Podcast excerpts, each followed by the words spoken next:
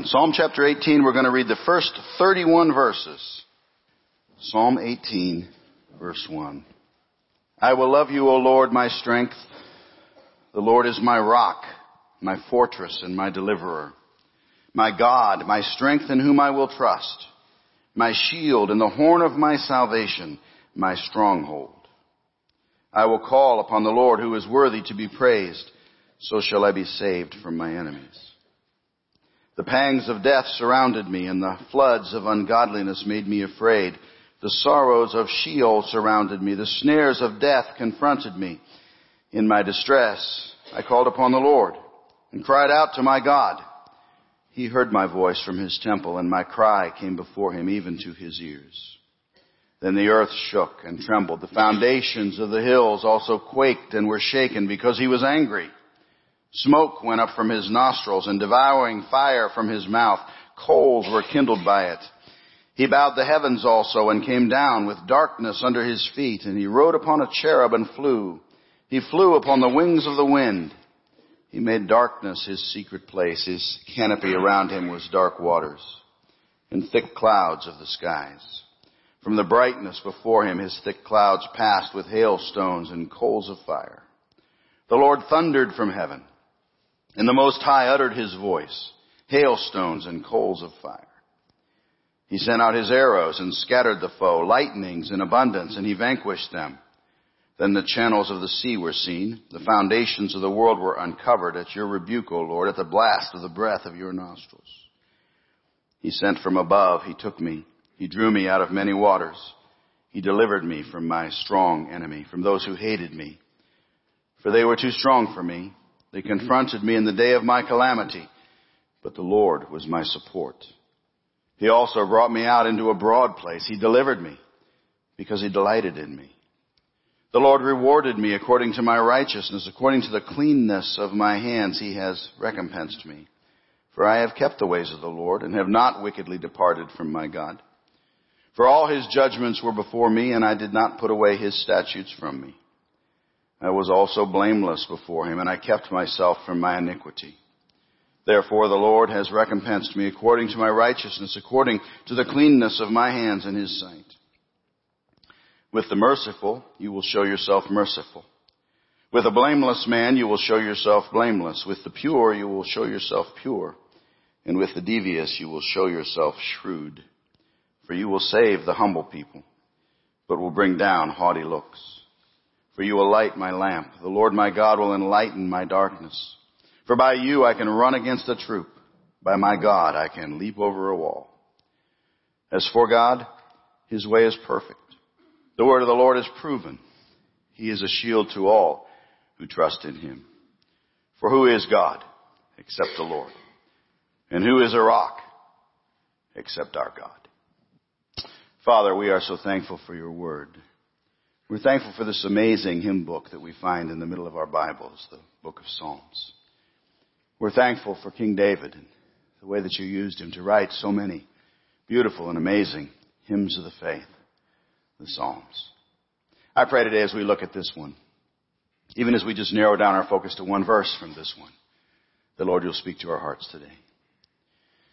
Fill me with your spirit, Father. Forgive me for anything that stands in in, uh, in the way of my being a completely useful vessel for you. And fill me and help me today to preach the Word of God as you would have it preached. I pray for boldness. Pray for compassion. Pray for accuracy. Pray, Lord, I'd say everything that needs to be said and not a word more. And I pray all of us, Lord, to have word, our ears to hear, that this day as the Word is preached, our minds and hearts would be open. The Holy Spirit would speak to us and we would listen and that we would respond as you would have us to do. Help us, Father, to think about this. Reasons why we ought to trust God. I pray it in Jesus' name. Amen.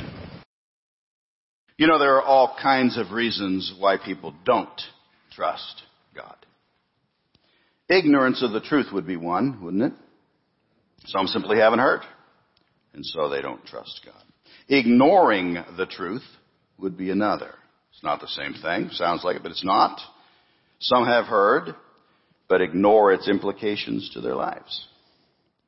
Disillusionment would be yet a third reason, I think.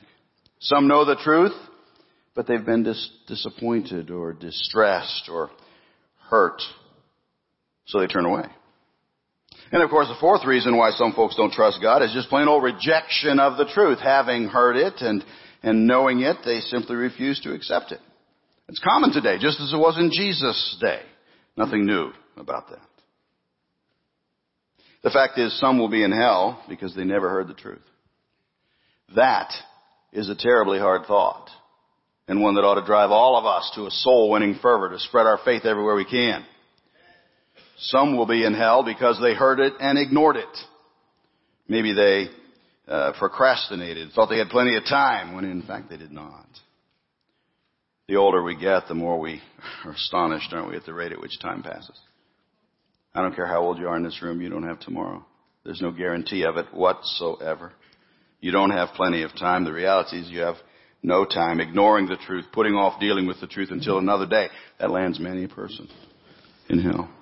And some will be in hell because of disillusionment. They get their eyes on others, or on circumstances, or on pain, or discouragement, or disappointment, and they choose to turn away from the truth as real. They, they don't, they don't trust Christ because of what they see around them, rather than accepting Him because of what they see in Him.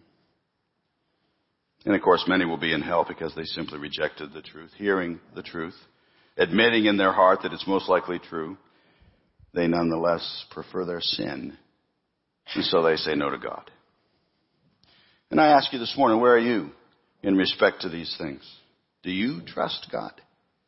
I mean, really. Have you placed your faith and your trust in the Lord Jesus Christ and His work on the cross? Or have you thought about it, given it some, some, some, some cogitation, but you've never really acted on it? Where are you with respect to these things? Maybe you're one of our young folks our young people, and you come here for 90 minutes on Sunday morning, you hear one thing.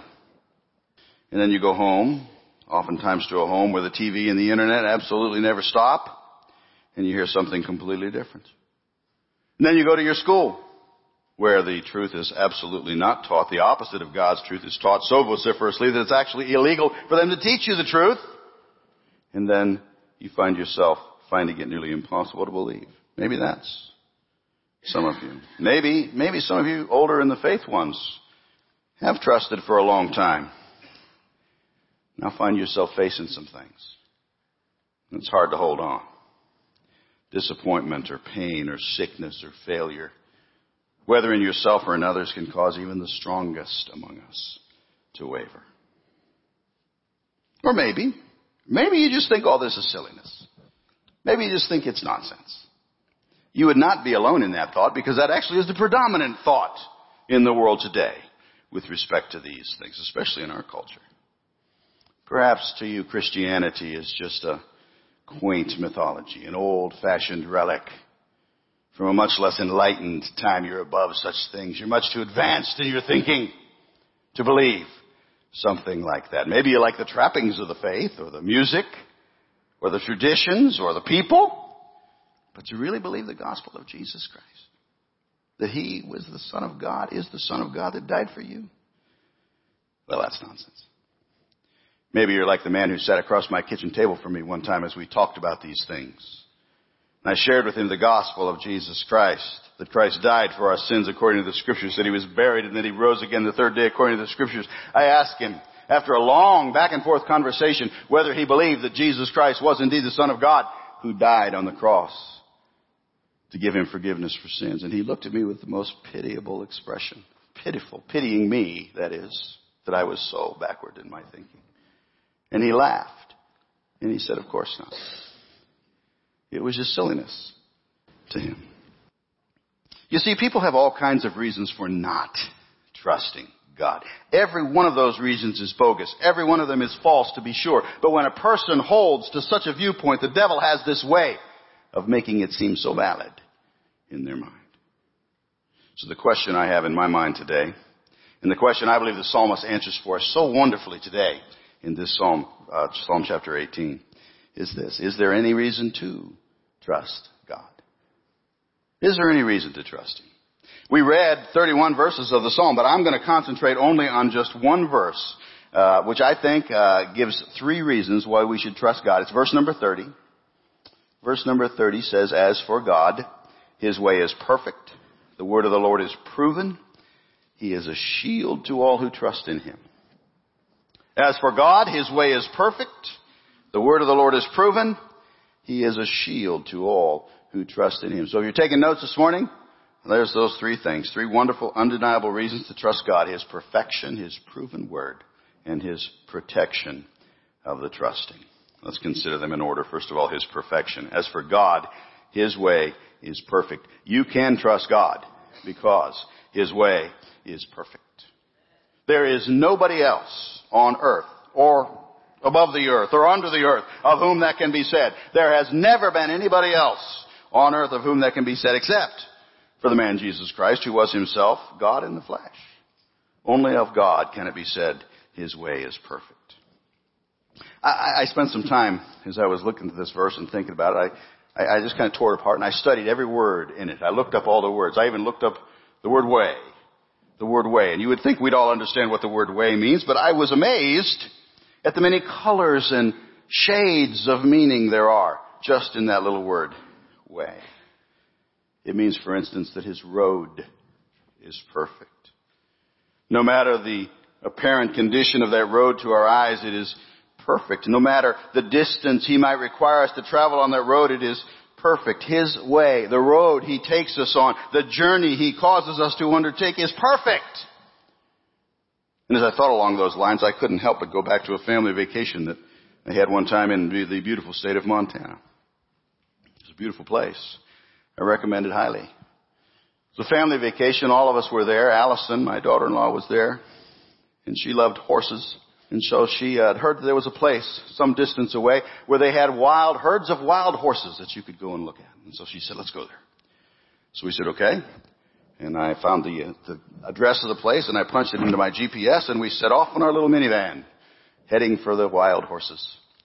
And uh, we were driving along just fine, beautiful paved road. Everything was fine until in its soft little female voice, the GPS said, in 100 feet, turn right.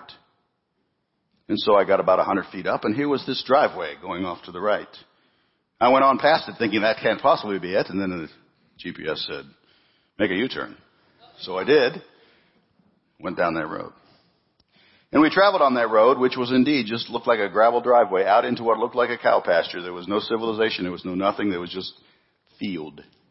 And we kept driving until the gravel began to dissipate. And then we found ourselves just on two little lanes of gravel that were one tire track wide for a while until they began to dissipate. And then we found ourselves on just hard packed earth for a while until it began to dissipate.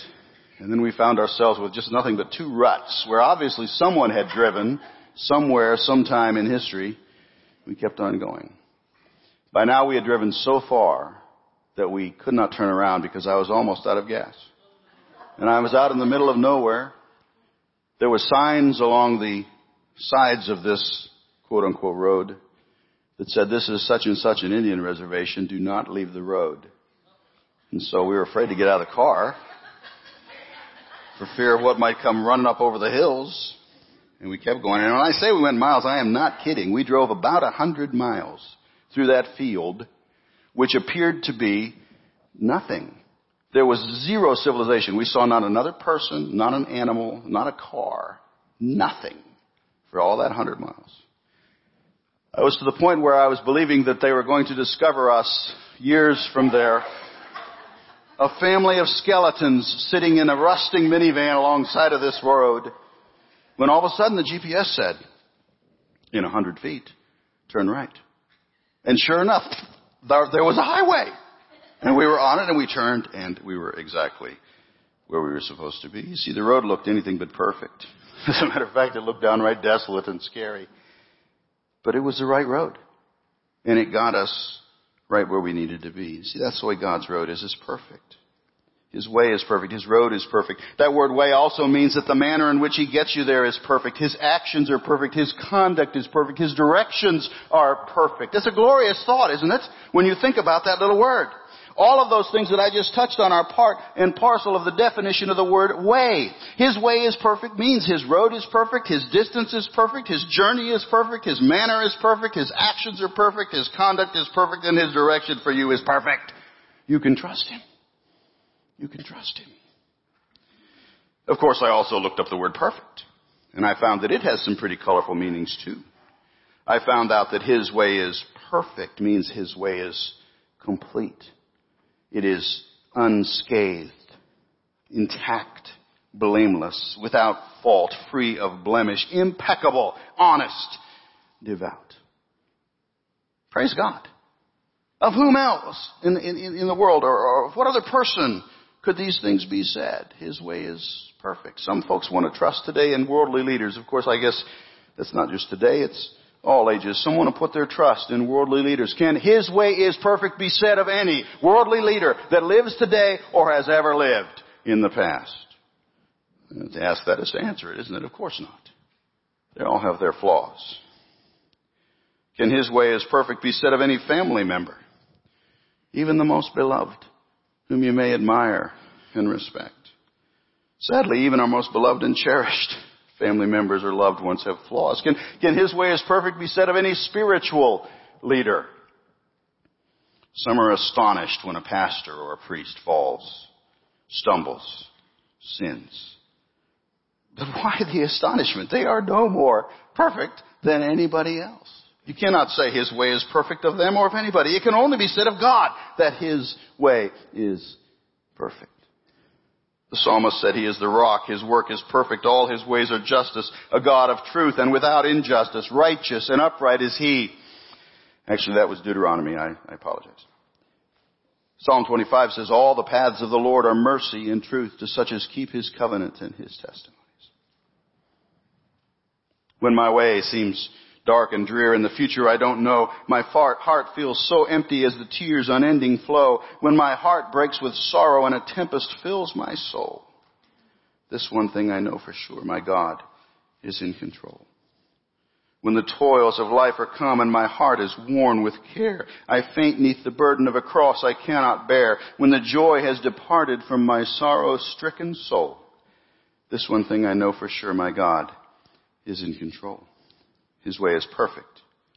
His way is perfect. Though I don't understand His wise and loving plan, His way is perfect. You can trust God because His way is perfect. And yet there's another reason here why you can trust Him. You can trust Him because of His perfection. You can also trust Him because of His proven word. The word of the Lord is proven. I came across a couple of sources that suggested that that word, word there, the, the word of the Lord, refers to some specific promises God had made to David, and it had a very narrow scope, but that's too narrow. I don't believe for a minute that's what's being referred to here. The word of the Lord refers to all of His special revelation to mankind, inspired by the Holy Spirit, spoken and written by His prophets and apostles and servants and collected into this magnificent book we now call the Bible. If you've attended this church any time, you know that we have some certain esteem in which we hold the Bible. It is our only rule for faith and practice. We care not for man's fads or culture's whims or anything else that might for any reason contradict this God-breathed, Holy Spirit inspired word of God. We certainly fail in our application of it, often. And we certainly can't say now or any time that we've mastered it in any way, for it's God's Word. It's infinite in scope and majesty. It's far beyond anything our fallen little pea brains can possibly totally understand. But we accept it and we believe it and we revere it and we read it and we study it and we strive with every fiber of our being to teach it to all who will hear. It's our roadmap. It's our guidebook. It's filled with signposts that lead us to the Savior, point us to God, and guide us in living for Him. It's His love letter to us. Oh, how we love the Bible. And David says here that it's proven. Proven. The word of the Lord is proven. That word is from a Hebrew word that uh, is used of silver or gold being refined by the smith. It speaks of smelting, refined and tested by fire. One source described it just that way, as being proven as metals are tried by fire and proved to be genuine. Another source said the Lord's word of promise is absolutely reliable. It is compared to metal that has been refined in fire and cleansed of all impurities. The word of the Lord is proven.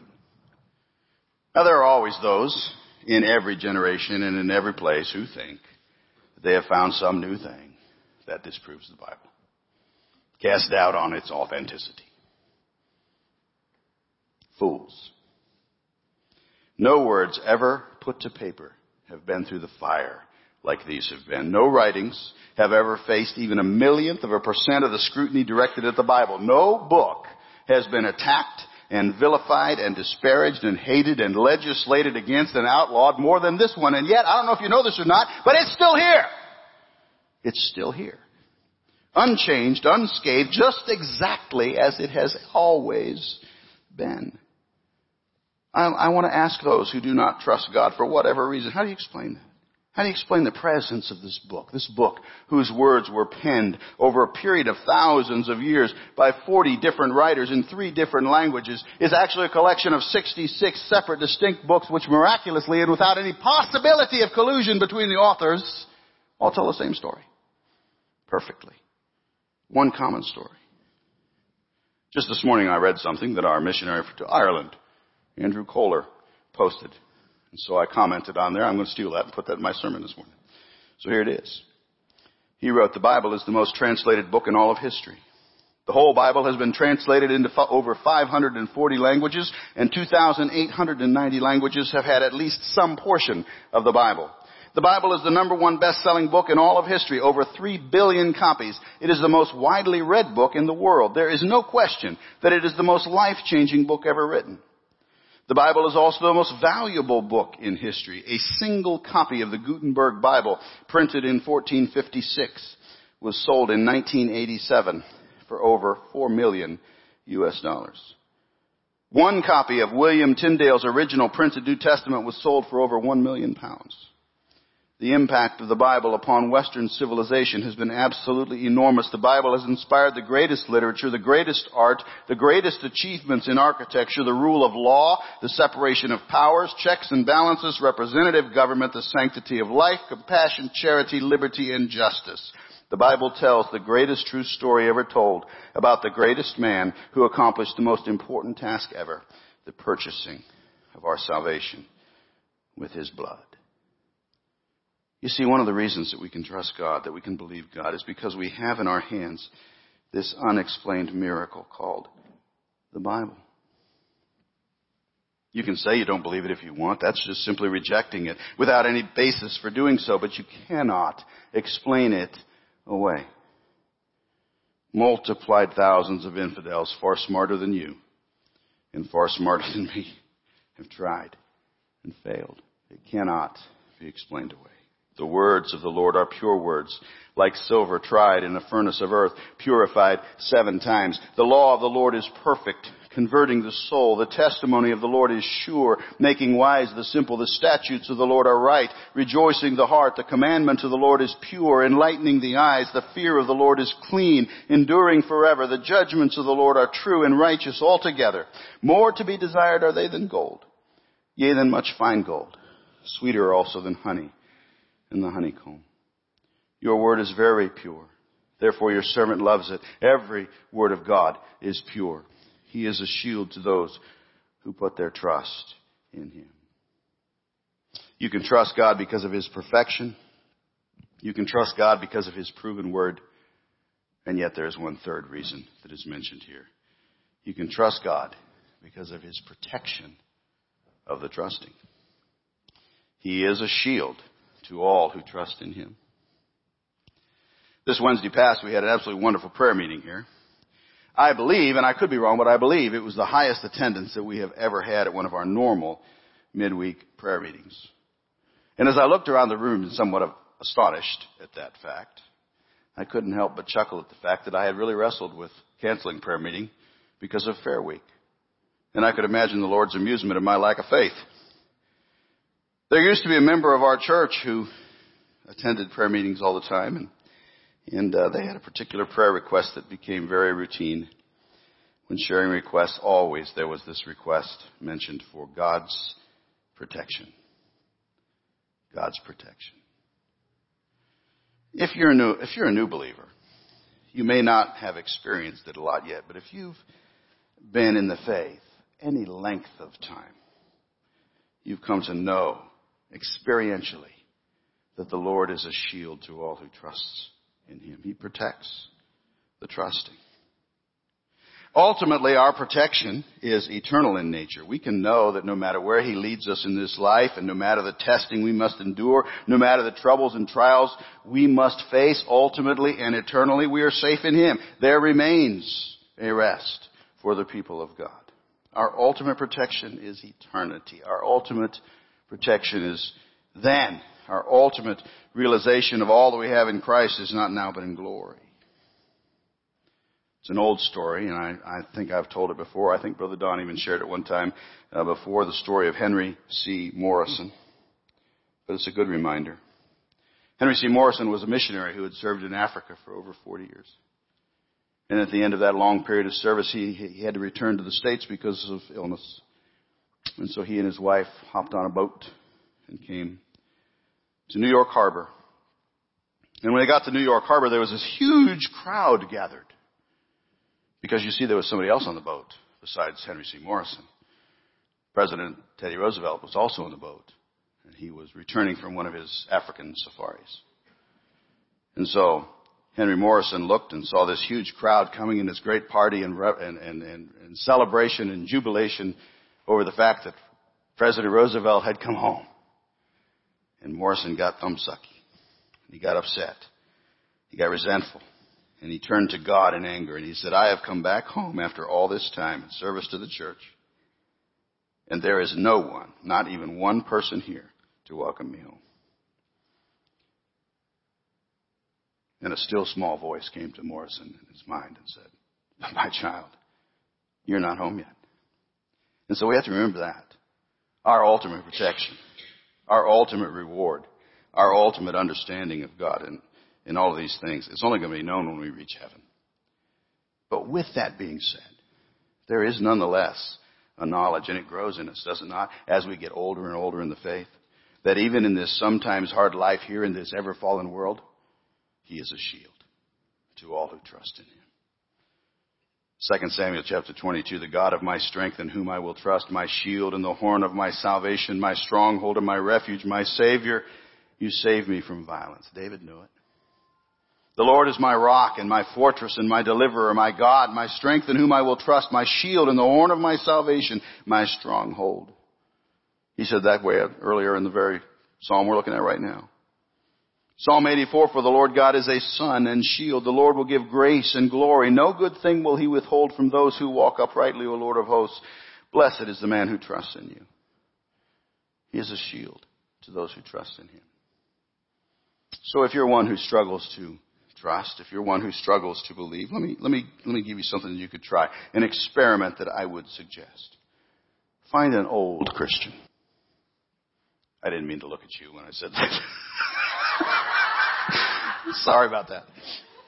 Uh, I don't know who I could have safely looked at right there. Find an old Christian, not a young Christian. For young Christians haven't had as much experience with yet old Christians who have lived and walked with Jesus for a lifetime, you know what they're going to have? They're going to have stories to tell. Every single one of them. About how God has protected them throughout their days. Some will be small stories. Some will be miraculously large stories, but all, every one, I guarantee it, if you will take me up on this challenge, every one of them will testify to the truth of this verse. He is a shield to all who trust in him. Talk to as many old Christians as you have to. And you might notice we have a few in this room. I would be one. Talk to as many as you need to to get it clearly and firmly planted in your mind. You can trust God because of His protection of the trusting.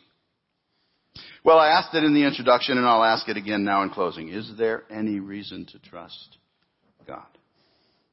You might think you have good reason for not trusting Him, but I've shared three reasons with you this morning why you should, and you cannot escape them. They are true. They are undeniable. They are unexplainable. You can trust Him because He alone is perfect. You can trust Him because His Word is and has been proven. You can trust Him because of the protection He provides for those who do trust Him. There's an old hymn that we've sung for hundreds of years in the faith. This old hymn, I think, might even be older than our King James Bible. I think it was written in the 1400s. It says, Be still, my soul. The Lord is on thy side. Bear patiently the cross of grief or pain. Leave to thy God to order and provide. In every change, he faithful will remain. Be still, my soul, thy best, thy heavenly friend, through thorny ways leads to a joyful end. Be still, my soul, thy God doth undertake to guide the future as he has the past. Thy hope, thy confidence, let nothing shake. All now mysterious shall be bright at last. Be still, my soul, the waves and winds still know his voice, who ruled them while he dwelt below. Be still, my soul, when dearest friends depart, and all is darkened in the vale of tears. Then shalt thou better know his love, his heart, who comes to soothe thy sorrow and thy fears. Be still, my soul, thy Jesus can repay from his own fullness all he takes away. Be still, my soul, the hour is hastening on, when we shall be forever with the Lord, when disappointment, grief, and fears are gone, sorrow forgot, love's purest joys restored. Be still, my soul, when change and tears are past. All safe and blessed we shall meet at last. And so here's the challenge for today. It's very simple. Whatever it is that has kept you from trusting God and being saved, or whatever it is that has caused the faith that once saved you to falter and weaken, hold it up to the white light of these truths and see it for what it is. It's a lie of Satan. And then kneel here before God the God who loves you, and be saved. Or be restored. Some here may need to turn to Christ for the very first time in faith, for that first time believing and be saved. And some today may need to turn to Him again, having wavered and wanting to come home. Father God, we're thankful for your word. We're thankful for the glorious truths of this one simple verse of scripture. I pray today that it has spoken to the hearts of these your people just as you would have it to. Lord, if there is anyone here today who has struggled with trusting God, even for the very first time, I pray, Lord, they'd think about the perfection that is you. They'd think about the proven nature of your word. They'd see in others how you protect those who trust you. And I pray they'd turn to you in faith and believe. Whosoever shall call upon the name of the Lord shall be saved. Impress that verse upon their heart. Impress that truth upon them that they might know and trust and believe and be saved this day. Lord, if there's anybody like that, I pray they would step out and come and let us show them from Scripture how they can uh, truly understand these things. And yet, Lord, I think this passage is even more directed at those who uh, perhaps have already trusted Christ, but maybe are wavering in their faith, struggling with continuing to believe, struggling with doubts Lord, help us to trust you no matter what comes our way. And if there's anyone in our midst who's going through something, uh, whether it's uh, something of their own doing, some sinful situation, or whether it's just the discouragement and the trials of life and difficulties that you have put in their path, I pray this day, Father, that they too would step out. Say, Lord God, I trust you. I trust you. Bless us we sing. Help us to make whatever decisions we need to. We thank you in Jesus' name.